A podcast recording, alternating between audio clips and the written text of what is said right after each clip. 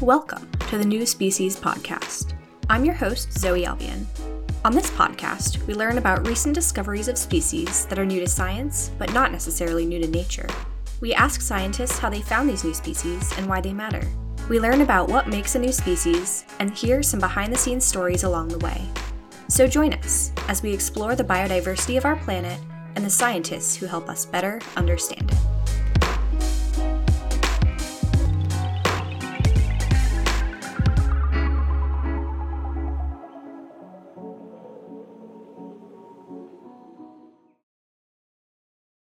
Welcome to the New Species Podcast.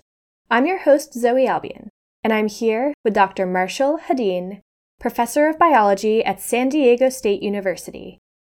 He's here today to tell me about his paper published in the February 3rd edition of Zootaxa, in which he and his co author described 10 new species of Nesticus spiders from southern Appalachia.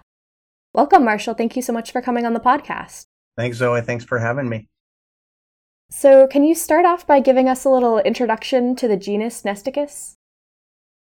The genus Nesticus, uh, poorly known spiders, almost certainly never seen by anyone in the general public, and actually rarely seen by working arachnologists. So they're they're spiders that like to live in kind of cool, dark places. They're called cave spiders or cave cobweb spiders. Most people know about Charlotte and Charlotte's web, those are uh, orb weaving spiders. So these cave cobweb spiders are kind of in a bigger group that includes the the orb weaving spiders. Uh, where do they sit phylogenetically in relation to other spiders? Yeah, so the orb weaving spiders are called the they're in the family Araneidae. So then there's a bigger group of uh, a group of families called the araneoids, and then the nesticids are in that group, the araneoids.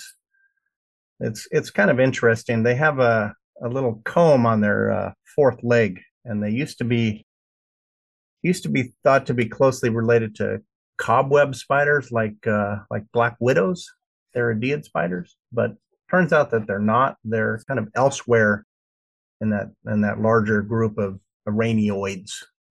So up in there, relatively derived, relatively derived spiders. That's so interesting. And did you start off in this group or did you study others?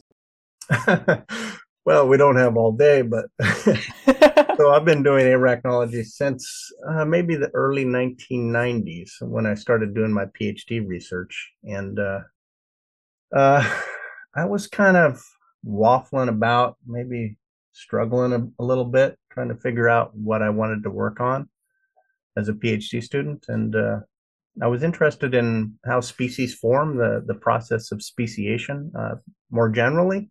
So I kind of started off interested in scorpions or pseudoscorpions. Again, maybe floundering around a bit, but then I went to uh, I went to a meeting, uh, the American Arachnological Society meeting in uh, Mississippi that was in 92 or 93, somewhere in there. And I saw a talk about a couple of, of new species in the genus Nesticus from southern Appalachia. And then I went back home and I and I did the interlibrary loan for the revision of that genus. a few months later, that arrived, and that, that was a very exciting day for me. and then, uh, kind of the rest is history. That I I I studied uh, that Appalachian group for my PhD, and then I've gone on and and worked on many other spiders during my career. But it's kind of interesting because this the Appalachian nesticus is really a kind of full circle for me. I worked on that group, you know, 30 years ago or thereabouts, and I've kind of worked on them slowly in the time between, but I've worked and kind of spent most of my time on other spiders, but then have come back and revised that group uh, recently. This paper focuses on spiders collected in southern Appalachia. That's from southern West Virginia to central Alabama. Why do you think it's important to study Nesticus from this area?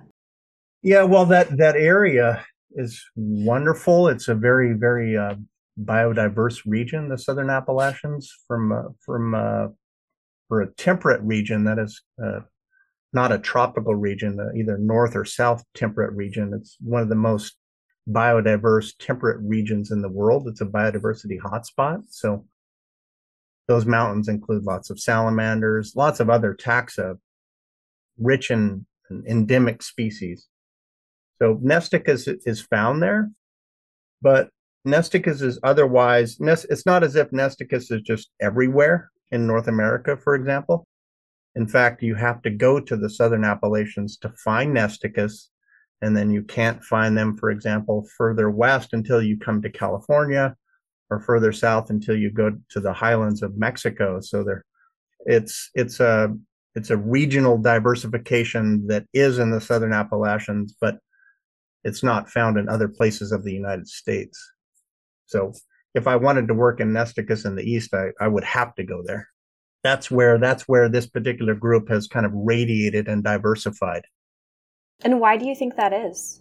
It's because the southern Appalachians are they're very unique in, in the sense that they're they're mountains, but they're extremely ancient mountains and they're they're they're not mountains that have been covered by glaciers in recent times. So so there's been, you know, millions and millions of years for species to accumulate in that landscape but also the landscape itself is very uh, complex and diverse. There's lots of habitats. There's obviously lots of topographic complexity. That is, there's mountains and valleys and mountains and valleys and caves. So it's kind of a combination of time and availability of upland habitats, but also that topographic complexity, and that that leads to this species diversity.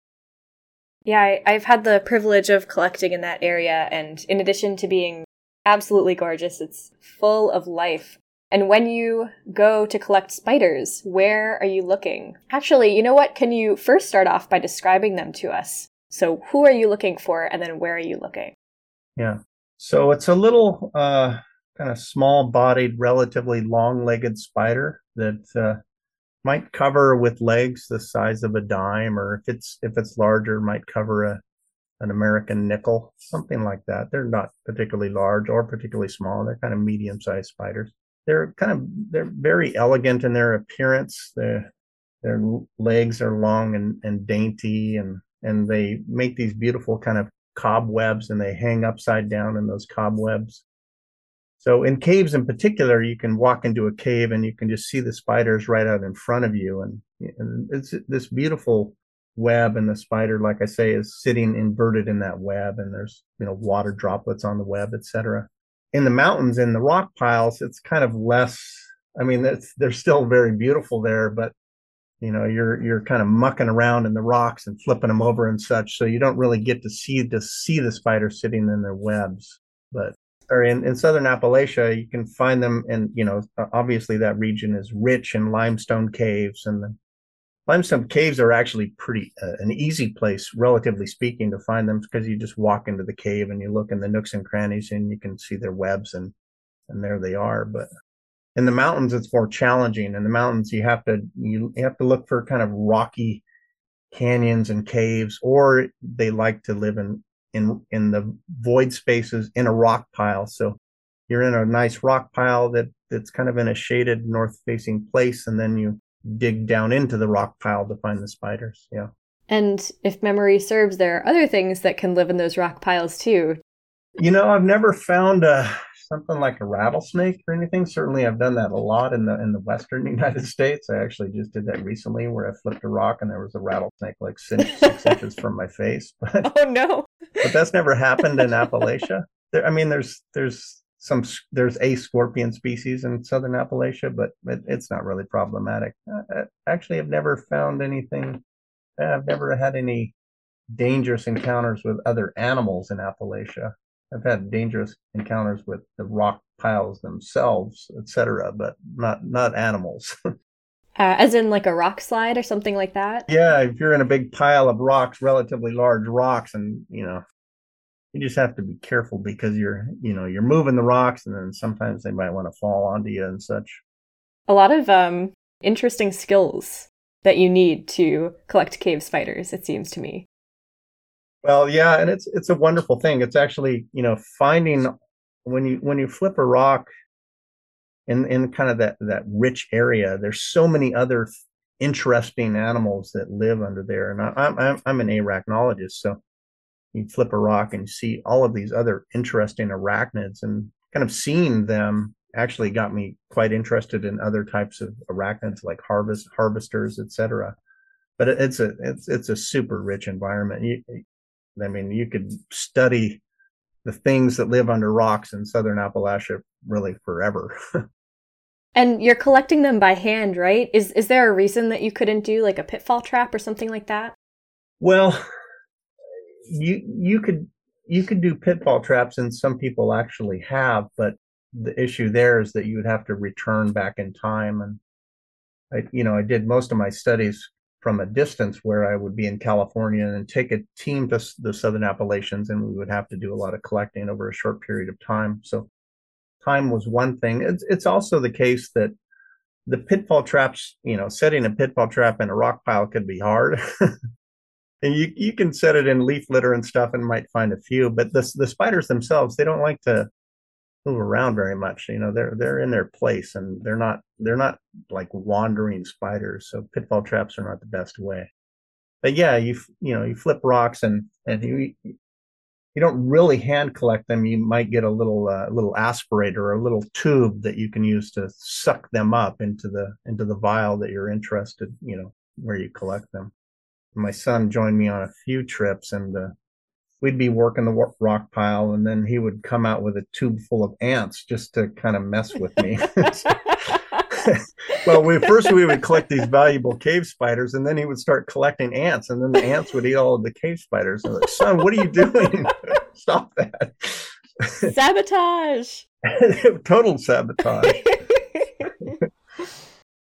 your paper includes data from around 2,100 adult specimens, so maybe minus a few uh, lost to the ants. Um, and and those include uh, 475 unique collecting events, uh, which is a tremendous amount of data. So where did all of this data come from? Well, uh, you know, recently in time, there have been some devoted cave biologists working kind of further east in the area. Uh, you know, the Tennessee Valley area, for example, on, on the Cumberland Plateau, and they've collected a lot of a lot of Nesticus. But all of the all of the montane Nesticus really kind of from western North Carolina and surrounding regions, those those came from field work that I was involved with with various people, including lots of students from SDSU over, you know, you know, the last few decades. So the issue with Nesticus is that you, you can have species that are found in very small uh, areas, maybe a single mountain range or something. So, so really the idea is that you, you need to cover, you need to cover all of your bases. You need to travel to all of those different places really to kind of try to, to find all of them. And that, that was the, really the goal from the start was to try to find all of the species that live in the area so we would we would take these trips and it was it was a lot of hard work but a lot of obvious obviously also very fun and, and beautiful. We would get up in the morning and you drive to a, a rock pile and then you would work in the rock pile for a few hours and try to find some spiders and then you would drive to the next place. So uh, I was very thankful for my team uh, of you know again mostly students because we did that for days and days and days. You know, we would take like a three week trip and we would do the same thing every day. Just go to six or seven different places and and look for spiders. Really pretty wonderful. But you know, at the end you were you were kind of exhausted. We would have to take breaks in the middle, maybe go see some bluegrass music, something like that. That sounds fun, just to make sure you don't get too spidered out. Yeah, no, exactly. and you could get burnt out because, I mean, even though it was always beautiful, uh, it, was hard in the end. But yeah, no, a lot of just literally thousands of hours of thousands of hours of just field time. It's it's really impressive. Um, and then at the end of it, you have these ten new species. That's are a really exciting achievement. They're very interesting species. So, so tell us about the process of determining them and, and what you found. Well, so these spiders have, uh, the males of these spiders have pretty fancy pedipalps. They use those pedipalps to transfer the sperm to the female, right? But on these pedipalps are all, all of these processes and sclerites and hooks and stuff. So they're really wonderfully complex structures.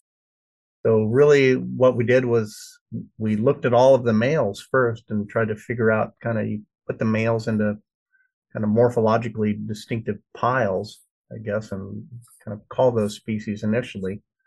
But then we also collected a lot of uh, DNA data to basically kind of confirm the patterns that we were seeing in the male morphology.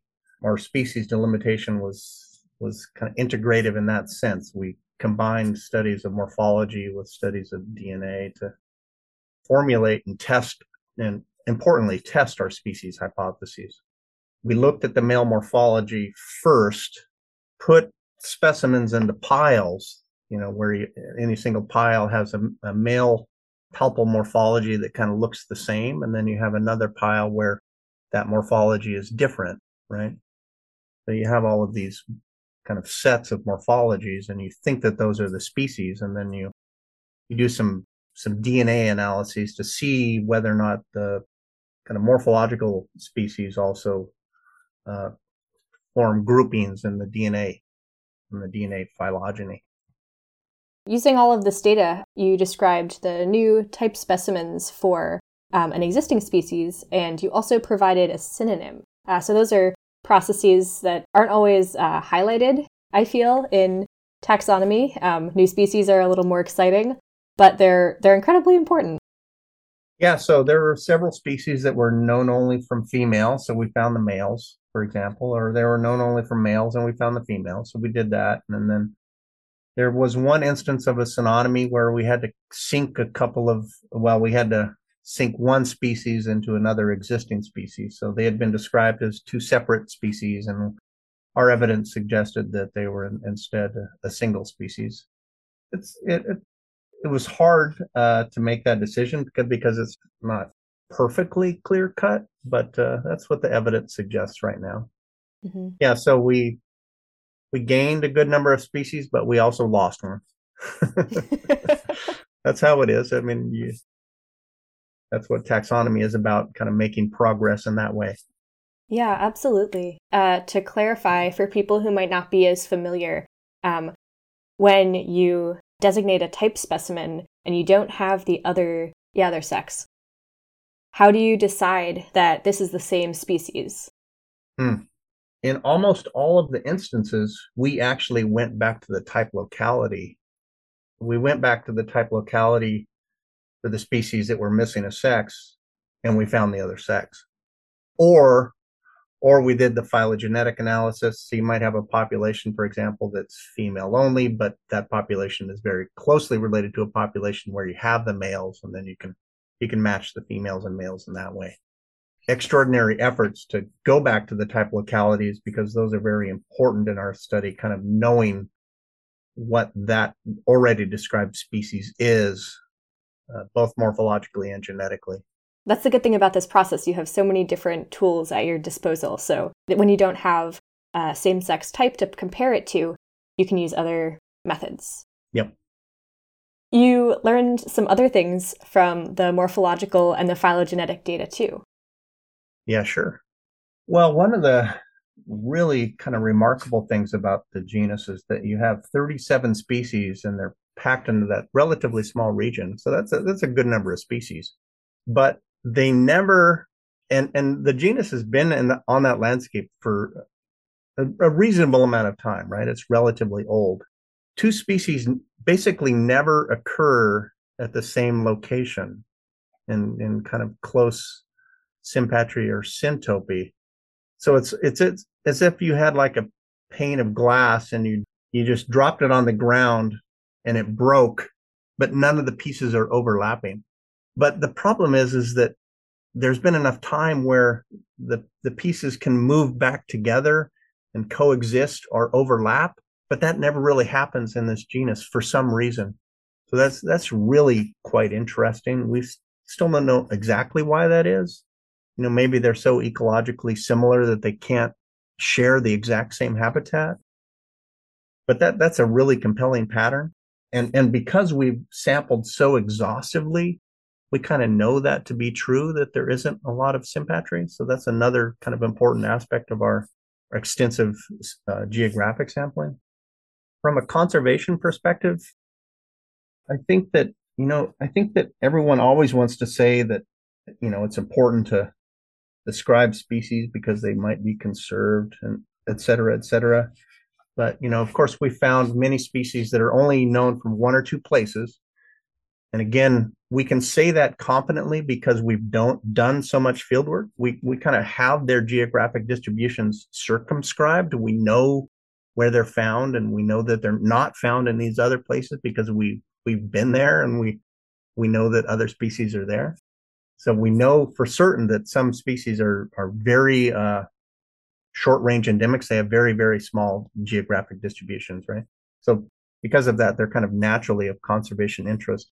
But the the other uh, thing about these spiders is that they are they're they're kind of fragile. They're very specialized in their their needs. They it can't be too too warm or too cool. The, the their temperature needs are very specific and their humidity needs are also very specific. So the important part about that is that uh, if there are ecological changes that kind of perturb those needs, then Nesticus is going to respond to that. So, from a conservation perspective, I think they're good for uh, assessing change and kind of how for example, climate change might impact biodiversity. And the other thing is that because we've been working on them for so long 20 30 years we we kind of already have a long-term baseline study which is important so we can you know go back we can go back now or we can go back in 10 years and look in these places and see how uh, spider populations have changed in abundance in the context of maybe global climate change, et cetera. So I think in the paper we call them conservation sentinels, and I and I I actually believe that strongly that they they really are conservation sentinels because of their because of their specificity and because of their fragility. Can you tell us a little bit about the naming process and why you and your co-author chose the names that you did? Yeah, sure. Some of the names are uh, just names about places, Roan Mountain, the Cane River. And some of the names are uh, honoring the indigenous people of the area, like the Cherokee. And then some of the names are just honoring people that we wanted to honor that have inspired us in various ways. It's it's a wonderful thing because I think the people themselves are, you know, they enjoy the fact that you've named a species after them. They're they are honored by that. But in fact, you know, it's it's it's maybe more fulfilling for the authors than it is for the the honorees. So that's also a wonderful thing, just because you know these various people have been so important in your lives somehow. Would you be comfortable giving an example? Oh, sure. I named one after my my PhD advisor at Washington University in St. Louis, Alan Templeton.